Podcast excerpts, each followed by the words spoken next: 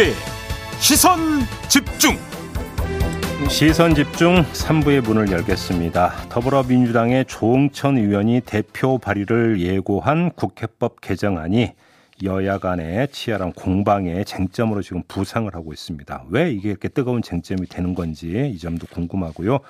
여러 가지 현안에 대한 어, 여당의 입장, 계획도 궁금해서 국민의힘의 원내 수석 부대표를 맡고 있는 송원석 의원을 전화로 연결하도록 하겠습니다. 나와 계시죠? 네, 안녕하세요. 네. 송은석입니다. 네, 안녕하세요. 국회법 개정안에 대해서 좀 여쭤볼게요, 의원님. 그 네. 윤석열 대통령은 물론이고 국민의힘에서도 강하게 비판을 하던데 어떤 점이 문제라고 보시는 거예요? 아, 기본적으로 헌법에서 음. 행정 입법권을 부여했지 않습니까? 네. 그 취지를 보면 어, 구체적인 실행 방식을 행정부에서 판단할 수 있도록 해놨는데 음. 시행령에 대한 것을 국회에서 수정 요구하게 되면 음. 행정부의 그 행정 입법권 자체에 대한 침해가 있을 수 있다 음. 이렇게 생각을 하는 거고요. 음. 이 자체가 어, 20대 국회 때 국회법 음, 개정 논의가 있었는데 2019년 11월 달에 네. 그 당시 문정부에서 법제처 법제처 정책국장이 국회 운영위에 나와 가지고 음. 어, 문제가 있다 반대 의견을 제시한 바도 있습니다. 음, 그렇기 음, 때문에 음. 어, 이런 부분들을 고려해서 지금 현재의 국회법 이 만들어졌거든요. 네네. 그래서 지금 또다시 어, 국회에서 수정 요건을 인정한다는 것은 여전히 위헌 소지는 그대로 남아 있는 음. 문제점이 음. 많다 이렇게 생각을 합니다. 그러니까 정리하면 국회의 입법권과 행정부의 입법권은 상호 그 존중이 돼야 되는데 국회가 뭐 이래라 저래라 수정 요구하는 것 자체가 삼권 분립 취지에 어긋난다 이런 말씀이신 거죠? 당연하죠. 삼권 분립 취지에 당연히 어긋난다고 저는 생각을 하고 있습니다. 자 그러면 이제 민주당에서 주장하는 건 모법이 있는데 그 행정부에서 만드는 시행령이나 규칙은 모법의 범위 안에서 제정 해야 되는데 이걸 위배하면 그때 어떻게 되느냐 이 문제로부터 시작이 되는데 이건 어떻게 풀어야 되는 겁니까? 아니 현행법에도 현행법에도 당연히 행정 입법의 경우에는 모법의 범위 이내에서 음. 어, 하도록 그렇게 되어 있죠. 네네. 그리고 어, 지금 아까 말씀드린 대로 음. 그저 2000 어, 2019년도에 만들어졌던 당시 국회법 음흠. 그 내용에도 어, 행정입법이 국회 그 국회에서 만드는 법보다 음. 어, 초과할 수는 없도록 되어 있습니다. 네. 그래요. 근데 만약에 이게 이제 충돌되고 위배, 그러니까 위배라고 하는 논란이 불거질 때 어떻게 해결할 수 있는 거예요? 그게? 아, 기본적으로 만약에 행정 입법 자체가 모법을 위반했다고 생각이 되면 음. 법으로서 그것을 다시 그 규정을 할 수가 있죠. 어, 지금 민주당이 170석의 그 압도적인 다수를 가지고 있기 때문에 음, 음. 행정부에서 만든 행정입법이 어, 적절치 않다, 모법을 위반했다라고 한다면 법으로서 다시 당연히 그 법을 만들 수가 있는 것이고 그 법의 범위 내에서 행정입법은 실효가 되는 어, 될 수밖에 네. 없는 것이고 문제가 있다 그러면 당연히 헌법재판소나 이런 데서 또 판단할 수 있는 여지가 있겠죠. 음, 모법을 바꾸면 된다 이때는 이런 네, 말씀이신 네, 거죠? 법으로서 얼마든지 예. 규정을 할 수 있다고 생각을 합니다. 알겠습니다. 저희가 조금 전에 그 인터뷰했던 우원식 의원도 그렇고 민주당에서는 지금 삼권 분립 위반이라는 그 주장이 나오는데 오히려 그걸 먼저 위반한 건 인사정보 관리단 아니냐 이게 삼권 분립 취지에 어긋나는 것이다 이렇게 주장을 하던데 이건 어떻게 받아들이세요? 글쎄요 인사정보 부분에 있어서 저 실제로 문제는 그동안에 청와대에서 민정수석 수석실이 음. 어, 지나치게 과다한 권력을 가지고 있었다는 문제가 그, 끊이지 않았지 않습니까? 예, 예. 어, 그런 문제 때문에 청와대 민정수석에 집중돼 있는 권한을 행정부로 다시 되돌려 준다는 측면에서 봤을 때는 음. 오히려 비정상을 정상화시키는 것이다 이렇게 생각을 합니다. 예, 예. 어, 청와대가 모든 정보를 가지고 있고 거기서 인사를 어, 좌지우지하는 그 상황에서 음. 사실상 그 저, 지난번에 조국 전 민정수석 그 당시에 음. 어, 유재수 그 뭡니까 그 부산시 경제부시장 어, 감찰을 무마했다 이런 상황까지 나오지 않았습니까? 네네. 그런 상황이 오히려 문제가 되는 것이지 음. 행정부에서 인사 정보를 관리를 하고 검증을 하는 이 부분은 음. 어, 행정부 자체 내에서 권한의 위임이라든지 위탁이라든지 이런 측면에서 큰 문제가 없는 거 아닌가? 음. 어, 오히려 그것이 어, 삼권 분립 측면에서 오히려 바람직한 거 아닌가? 음. 어, 이렇게 생각을 합니다. 아마 근데 민주당에서 이렇게 주장하는 논리는 이런 것 같아요. 같아요. 예를 들어서 지금대로라면 그 인사정보관리단에서 대법관 후보라든지 헌법재판관 후보까지 인사검증을 하는데 이게 삼권 분립에 맞느냐 이런 주장인 것 같은데요.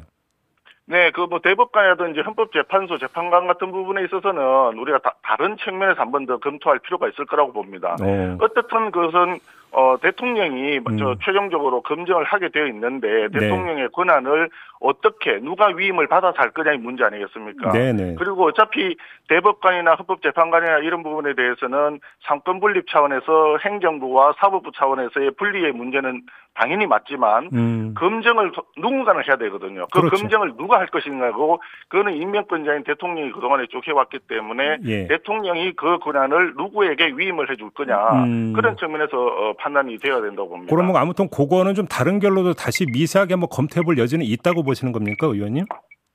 글쎄요, 그 부분은 조금 더 논의가 필요하지 않을까 싶습니다. 알겠습니다. 아무튼 민주당이 만약에 이거를 처리를 한다면 윤석열 대통령이 거부권을 행사를 해야 된다 이런 입장이신 거고요. 어, 그, 거부권은 당연히 있어야 되지 않겠습니까? 음. 이 자체가 행정부의 어, 행정 입법권을 침해하는 그런 어, 입법이라고 보이기 때문에 예. 물론 그 뭐 통과될 때까지 여야 간에 상당히 심도 있는 논의가 필요할 겁니다. 음. 그리고 어 저희들은 이 부분에 있어서는 어, 반대를 할 거고 음. 어, 법으로 정해진 어떤 수단이랄까 방법이랄까 음. 이런 걸 동원해 가지고 우리가 반대를 할 텐데 음. 어, 그렇다 하더라도 압도적 다수라고 어, 민주당 스스로 주장하고 있는 170석의 다수로 밀어붙이면 음. 사실 어, 막을 수 있는 방법도 어, 마땅치는 않은 것도 현실입니다. 네. 어, 그렇기 때문에 만약에 법이 통과가 된다면 음. 민주당의 어, 강행에 의해서 통과가 된다면 어, 대통령 거부권도 우리가 고려해야 되지 않을까 음. 그렇게 생각이 됩니다. 하나만 더 여쭤볼게요 관련해서. 그러니까 이거 나오니까 많은 언론은 2015년 새누리당 시절에 유승민 그러니까 새누리당 원내 대표도 당시 그 그러니까 지금의 민주당과 합의해서 처리했던 점을 계속 환기를 시키던데 그럼 그때의 경우는 어떻게 봐야 되는 걸까요? 글쎄요, 그 당시에 그 문제가 있기 때문에 당연히 대통령이 음. 어, 그 거부권을 행사를 했고요. 네. 그리고 실제로 2019년도에 그 국회법 개정 논의가 있었을 때 2020년 1월인가요? 그때 음. 어, 어, 합의에 의해서 통과된 그것이 국회법 98조 2가 있지 않습니까? 네네. 그 98조 2에 따라 가지고 어, 상임위원회가 전부 다 그 대통령령 이런 부분에 대해서 검토할 수 있는 권한을 다 줬습니다. 지금 음. 현행 국회법이 그렇게 되어 있습니다. 이것이 네네. 합의에 의해서 통과됐어요. 음.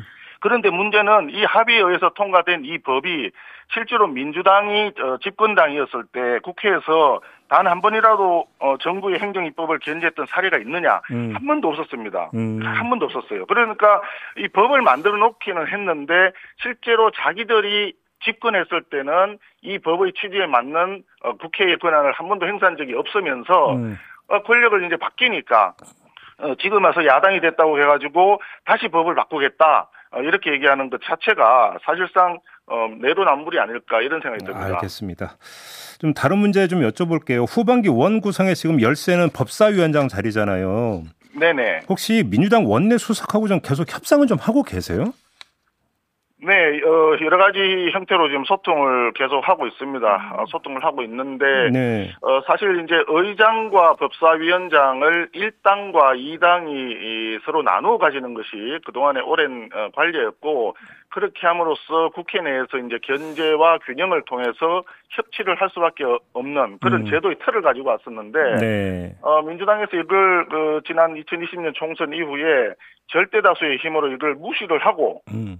어, 자기들이 모두를 다 가지겠다 해서 어, 의장하고 법사위원장을 다 가져가는 바람에 실제로 임대차 3법이라든지 뭐 어, 최근에 와서는 검수완박 법안이라든지 이런 걸 강행했지 않습니까? 예, 예. 그 강행을 함으로써 실제로 이제 국민들에게는 어, 알게 모르게 굉장히 큰 어, 피해를 입히고 있는데 음. 어, 이런 부분들에 대해서 정상화시키기 위해서는 당연히 어, 법사위원장은 소수당 어, 우리가 이제 2당이니까 우리 네. 당에게 어, 줘야 된다. 음. 우리는 그렇게 생각을 하고 있습니다. 그 최근에 민주당에서 나오는 이야기가 그때 이제 합의 내용 중에 법사위가 상원 기능을 하는 체계 잡고 심사권이 있잖아요. 네네. 이것들을 그러니까 그 손보기로 했으니까 그럼 이 약속을 지켜라. 이런 목소리가 좀 나오던데 이건 어떻게 받아들이세요? 아, 그것도 다른 얘기입니다. 지금 음. 2020년 저 총선 이후에 그때도 지금 똑같은 말씀을, 어, 어, 똑같은 얘기가 음. 어, 민주당에서 나왔었죠. 예. 그래서 어, 체계 잡고 심사권에 대한 부분을 그 좀 수정을 했죠. 그 당시에도 수정을 네. 했고 네. 어, 법안을 처리하는 시간도 120일에서 60일로 당기기도 하고 네. 그래서 그때 그런 합의를 했습니다. 그렇게 음. 합의를 해서 그 법을 개정하고 그 이후에 어, 우리 당에게 후반기 그 법사위원장을 주겠다 이렇게 약속이 돼 있는 거거든요. 음. 그런데 어, 법은 그때 처- 합의해서 처리를 했는데 그때 합의했던 법사위원장은 지금 와서 뒤집겠다라고 하는 것은 음. 일종의 먹튀에 해당이 됩니다. 아, 먹튀. 합의했던 음. 사항을 국회법은 우리가 다 그 합의해서 통과시켜 줬는데 왜 어, 그때 법사위원장을 주기로 했던 약속은 안 지키느냐 음. 이, 이런 합의가 있는 거거든요. 예. 그리고 당연히 과거 오랜 시간 동안 1당과 2당이 의장과 법사위원장을 나눠 가져왔었고 음. 그런 관례를 존중하고 또 합의의 정신을 존중한다면 법사위원장은 당연히 우리가 맡아야 된다 이렇게 보는 겁니다. 알겠습니다. 하나 더요. 지금 그 예결위원회 있잖아요. 네. 이 예결위원회를 상설 상임위화하는 방안을 지금 민주당이 만지작거리고 있는 것 같은데 이건 지금 국민의힘 입장에서는 어떤 겁니까? 아, 그 부분은 조금 더, 저, 저, 논의가 좀 필요하다고 서- 저는 생각을 하는데, 지금 현재도, 어, 예결위원회가 특위라고 되어 있지만, 상설화되어 있습니다, 상설. 아, 그래서, 그- 예. 어, 예를 들어서 뭐, 저기, 어, 예산을 전체 논의할 시간이 부족하다거나 이런 얘기를 하는데, 음. 어, 예결 특위에 근무하는 그 국회 사무처 직원들은 1년 내에 근무를 계속 하고 있죠. 그리고 음. 어, 계속 그 근무하니까 수년간 이렇게 계속 근무함으로써 이 분야에 대한 전문가들이 다 되어 있습니다. 그렇기 네. 때문에 어, 상설화되어 있다는 것을 지금 다시 상설 논의한다는 것은 아, 아, 좀 말이 안 되는 것 같고요. 음. 다만 이제 특위가 아니라 상임위로 하자 이제 이런 이야기는 지금 나올 수가 있을 거예요. 예. 그러나 그렇게 되면은 국회 내에서 각 상임위에서 그러면 어, 예산을 그 심의하는 것으로 다 끝날 수 있느냐 음. 그게 문제입니다. 그런데 이걸 전체 예산이라고 하는 게 하나로 각 상임위에서 끝나는 것이 아니라 전체를 하나의 통으로 취합하고 종합해야 되기 때문에 그렇죠. 어디선가 그 기능을 해야 됩니다. 그러기 네. 위해서 예결 특위와 같은 이런 기능이 꼭 필요하기 때문에 예. 그냥 단순히 상임위화하는 것으로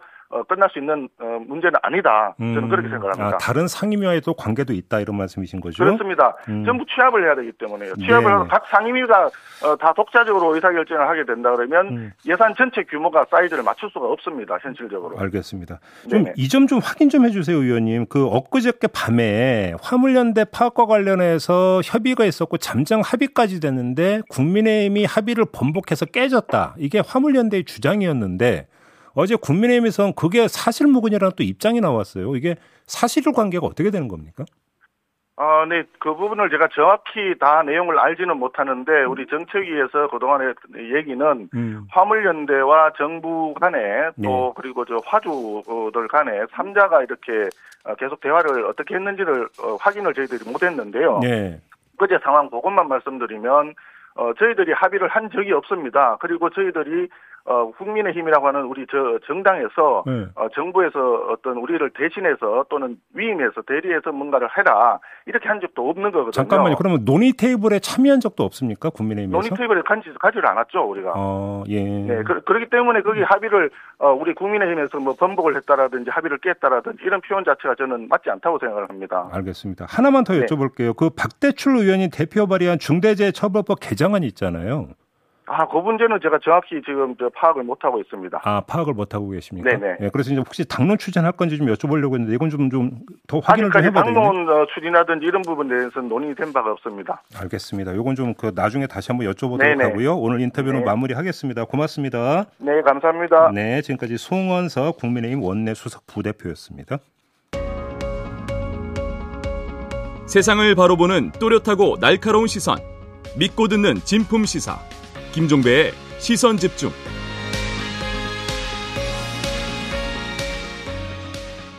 네, 행정안전부가 그 어, 부처 안에 경찰국을 어, 설치하는 방안을 검토했고 경찰제도 개선 자문위원회가 그 경찰국 이름을 치안 정책국으로 해서 설치하는 이런 방안을 권고를 하기로 했다라는 내용을 전해드린 바가 있는데요.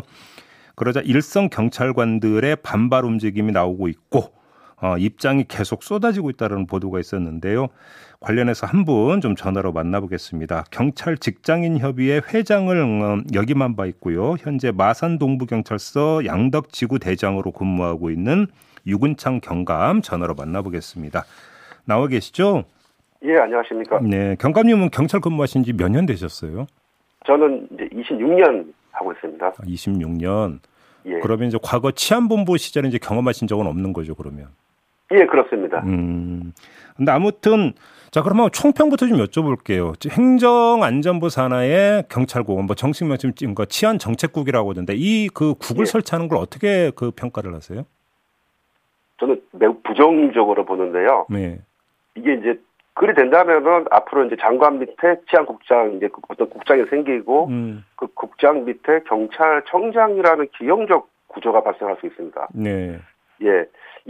경찰이 스스로 판단해 가지고 법을 집행하고 음. 이제 치안 서비스를 제공해야 되는데 사실 이제 그리 되면은 인사와 예산권을 가진 행안부의 눈치를 이제 보고 음. 그들의 결정에 따라야 됩니다. 음.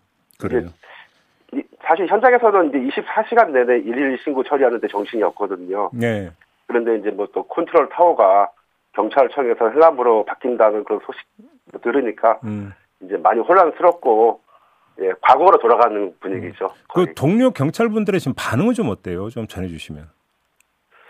아침에 출근하면은 그런 뉴스를 접하고 많이 물어봐요. 어. 이게 지금 과거의 치안국이나 치안본부로 돌아가는 것이냐. 음.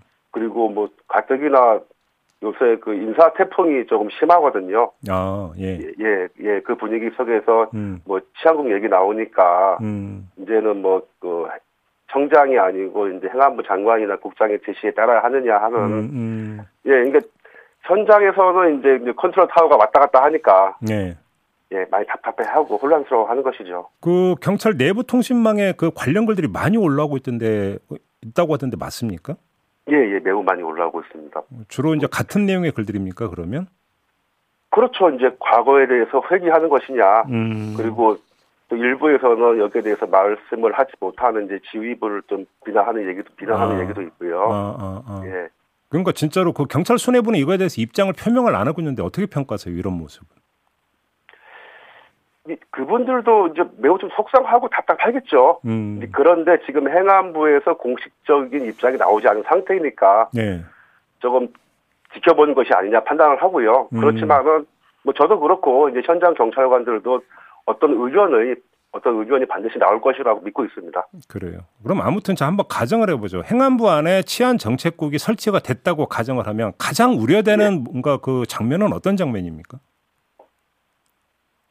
경찰이 과거 군사 정권 시대로 돌아가 가지고 예. 물론 이제 상당히 그 비약일 수도 있지만은 예. 정권의 눈치를 보고 일을 할 수 있지 않을까라는 음. 걱정이죠. 그래요. 그러면 결국은 들어, 예. 예. 그 권력의 어떤 그 입김에서 자유롭지 못하게 되고 오히려 더 거기로 빨려 들어간다 이런 우려인 거죠. 우리가 그걸 겪어봤잖아요, 과거에. 음. 과거에 치안국이나 치안본부 시절에는 네. 예, 민주화를 탄압하고 음. 뭐더 나쁜 일도 자행을 했어요. 네. 예, 그래서 국민들의 요구에 요구에 의해 가지고 정치권에서 경찰청으로 네. 독립을 시킨 것이죠. 음흠. 물론 명칭이 바뀌었다 해가지고 크게 변화가 변화가 되는 것은 아니지만은 음. 경찰청으로 독립한 만큼 그 수준의 책임을 지라는 의미거든요. 제가 예. 보기에는. 예, 예. 그런데 이게 다시 바뀐다고 하니 음. 과거로 돌아가는 것이 아닌가. 음. 경험을 했으니까요. 근데 이런. 이런 방안을 내놓은 게 경찰 제도 개선 자문위원회인데 예, 예. 이 자문위원회의 황정근 위원장이 한 언론과 인터뷰한 그러니까 기자를 만나서 한 얘기를 보니까 예. 경찰청은 독립기관이 아니다. 외청의 개념을 예. 잘못 이해하고 있다. 이런 식으로 이야기를 했던데 예. 이 말은 어떻게 평가를 하세요? 저는 그런 경찰 제도 그 개선 자문위원장 맞죠? 그런 분께서 네. 경찰이 독립되어 있다는 것을 처음 들었었다고 하니까 저 솔직히 자격이 좀 의심이 되고요, 솔직히. 아 예. 예, 그리고 어, 경찰에 대한 기본도 모르시는 분들이 위원이 되셔가지고 음. 뭐 통제 방안을 논의하신다는 게 되게 걱정이에요. 음. 그리고 무슨 위원회 위원회 하시는데요. 제도 개선하신다는 분들이 정작 국민들하고 마주 보며 일하는 현장은 관심도 안 보이고 음, 음. 높은 건물에 앉아서 자기들끼리 무슨 제도 개선한다는 것이 음. 과연 진정성이 있는지 음. 걱정이 됩니다. 좀 바뀌었으면 좋겠습니다. 근데 이런 논리가 나오잖아요. 아니 그럼 검찰도 법무부 예. 안에 검찰국이 있고 검찰국에서 그 검찰이 예. 인사와 예. 산을 주무르지 않느냐. 근데 왜 경찰만 예. 안 된다는 거냐. 이런 논리에 대해서는 어떤 말씀 주시겠어요? 그렇다면은 저희도 똑같이 행안부 장관을 경찰 출신이 하고요. 검찰국장을 경찰 출신이 하면 되죠. 사실은 예. 법무부하고 검찰은 동일 기관입니다. 음. 예, 대부분이 역대로 보면은 일본 몇, 몇 번을 제외하고는 검찰총장이나 검사 출신이 법무부를 장악을 했어요. 네. 거기와 비교한다는 것은 너무 그거는 그냥 글자만 가지고 논하는 것이죠. 아. 사실은 속을 보지 못하고요. 아, 그렇게 보시는 거구나. 예. 예, 예. 그 또 하나 이상민 장관이 그 치안 장관들을 이제 조금 만났다는 보도 보셨죠? 예, 봤습니다. 이 모습은 어떻게 평가하세요? 아니, 충분히 장관께서 음. 경찰 지휘부 만날 수 있죠. 근데 만남의 목적이 음. 있다는 것이 매우 걱정이 되는 것입니다. 음. 면접이라고 하더라고요. 네. 예. 비경찰관인 사람들한테 굳이 무슨 다시 또 채용 면접을 하시는지 네. 그런 목적으로 면담을 하시는지 의심 조금 걱정이 되는 게 아니고 많이 솔직히 우습습니다. 아 우습다. 음. 예, 많이 우습죠. 음. 예, 기재부 장관이 국세청 장을 선임하기 위해서 일부 청장을 만났다고 생각해 보세요. 그런 아. 뉴스는 없잖아요, 지금까지. 예, 예, 예. 예. 알겠습니다. 자, 그런데 이제 문제는 검경 예. 수사권 조정에 따라서 경찰의 이제 권한은 더 커진 것 맞잖아요. 그러면 경찰에 대한 통제는 당위인데 그럼 어떤 식으로 그 비대해진 권한이 오용되는 것을 막기 위해서 통제를 해야 된다고 생각하세요? 지금 행안부에서는 그런 아까 말씀하신 대로 이제 비대 비대해진 권한 통제를 위해서 이제 그 뭐 국회 설치하겠다 근데 그렇게 말씀하시는데 음. 일단 통제는 관료에 의한 통제를 하면 안 되고요. 네. 국민에 의한 시민에 의한 통제를 해야 되는 게 기본 그게 바로 민주적 통제거든요. 네, 네. 예를 들어 가지고 91년도에 경찰법이 만들어지면서 경찰위원회가 생겼어요. 네. 그 경찰위원회를 왜 지금까지 이렇게 방치하는지 이해가 안 됩니다. 음. 예, 충분히 경찰위원회를 확대하고 음. 그분들한테 무한의 권한을 줘가지고 통제할 수 있거든요. 네. 그런데 왜 자꾸만 관료에 의한 통제만을 생각하는지 음. 걱정이 되는 것이죠. 그렇군요. 윤석열 대통령 같은 경우는 대선 과정에서 경찰청장을 장관급으로 격상하고 뭐 여러 가지 공약을 내놓은 바가 있지 않습니까? 근데 네, 그 맞습니다. 윤석열 정부 출범 후에 이 경찰 처우와 그다음에 경찰에 대한 인식은 좀 바뀌었다고 체감을 하세요. 어떻게 느끼고 계세요?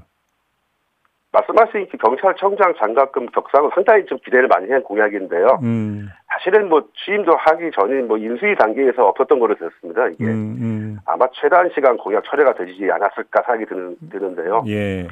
경찰 현직은 물론이고 이제 전직 경찰관들도 많이 실망했고요. 음. 아마 이 상태라면 아직까지는 뭐 새 정부의 경찰 처우 개선은 좀 뒤로 밀리지 않을까 생각을 음. 합니다. 이제 예를 들면은 현재 그 용산 대통령실을 경호 경비하는 101단을 정복 입고 근무하는 101단 경찰관들이 있습니다. 네. 경호처 직원들은 건물에서 잠, 잠을 자고 대기를 하는데 음. 그 101단 경찰관들은 컨테이너 박스에서 대기하고 있습니다. 음, 음, 네, 네. 그런 뉴스를 보고 경찰관들이 뭐 사기 진작에 되겠습니까? 아, 예, 예, 예. 서럽죠. 그렇군요. 알겠습니다. 그러면 자, 이 자리를 빌어서 뭐그 행안부가 될 수도 있고 아니면 이 방송을 듣고 예. 계시는 국민이 될 수 있는데 꼭 전하고 싶은 말씀이 있으십니까? 뭐 여러 가지 구체적으로 말씀드리면 많은데요. 간단히 말씀드려서 이 경찰은 검찰하고 달라 다릅니다. 음.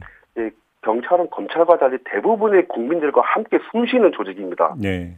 제발 권력의 시각에서 보지 마시고요. 음. 국민의 시각에서 올바른 경찰로 만들어 주시길 바랍니다. 그래요. 아무튼 일단 그 경찰 제도 개선 자문위원회에서 이제 만들자라는 권고를 할 예정이라고까지가 지금까지 진행 상황이잖아요. 행안부에서 네, 만약에 이걸 공식 채택해서 그러니까 그 추진하는 움직임을 보면 어떻게 대처하실 생각이세요? 그건 뭐 현재 그 경찰 관서에는 직장 협의회가 구성이 돼 있거든요. 예, 예. 그 직장 협의회에서도 이 부분에 대해서 매우 많은 논의를 하고 있고요. 음. 또 일부에서는 지금 반대 입장을 지금 표명하고 있습니다. 네네. 이제 그분들이 이 어떠한 이제 입장을 내거나 음. 어떤 행동을 취하지 않을까 생각을 하고요. 알겠습니다. 네, 많은 반발이 있지 않을 반발이 있을 것입니다. 네, 마무리할게요. 고맙습니다, 경감님. 네, 감사합니다. 네, 지금까지 마산 동부경찰서 양덕 지구대장을 맡고 있는 유근창 경감이었습니다. 네, 본방 마무리하고 유튜브 연장 방송으로 이어가겠습니다. 고맙습니다.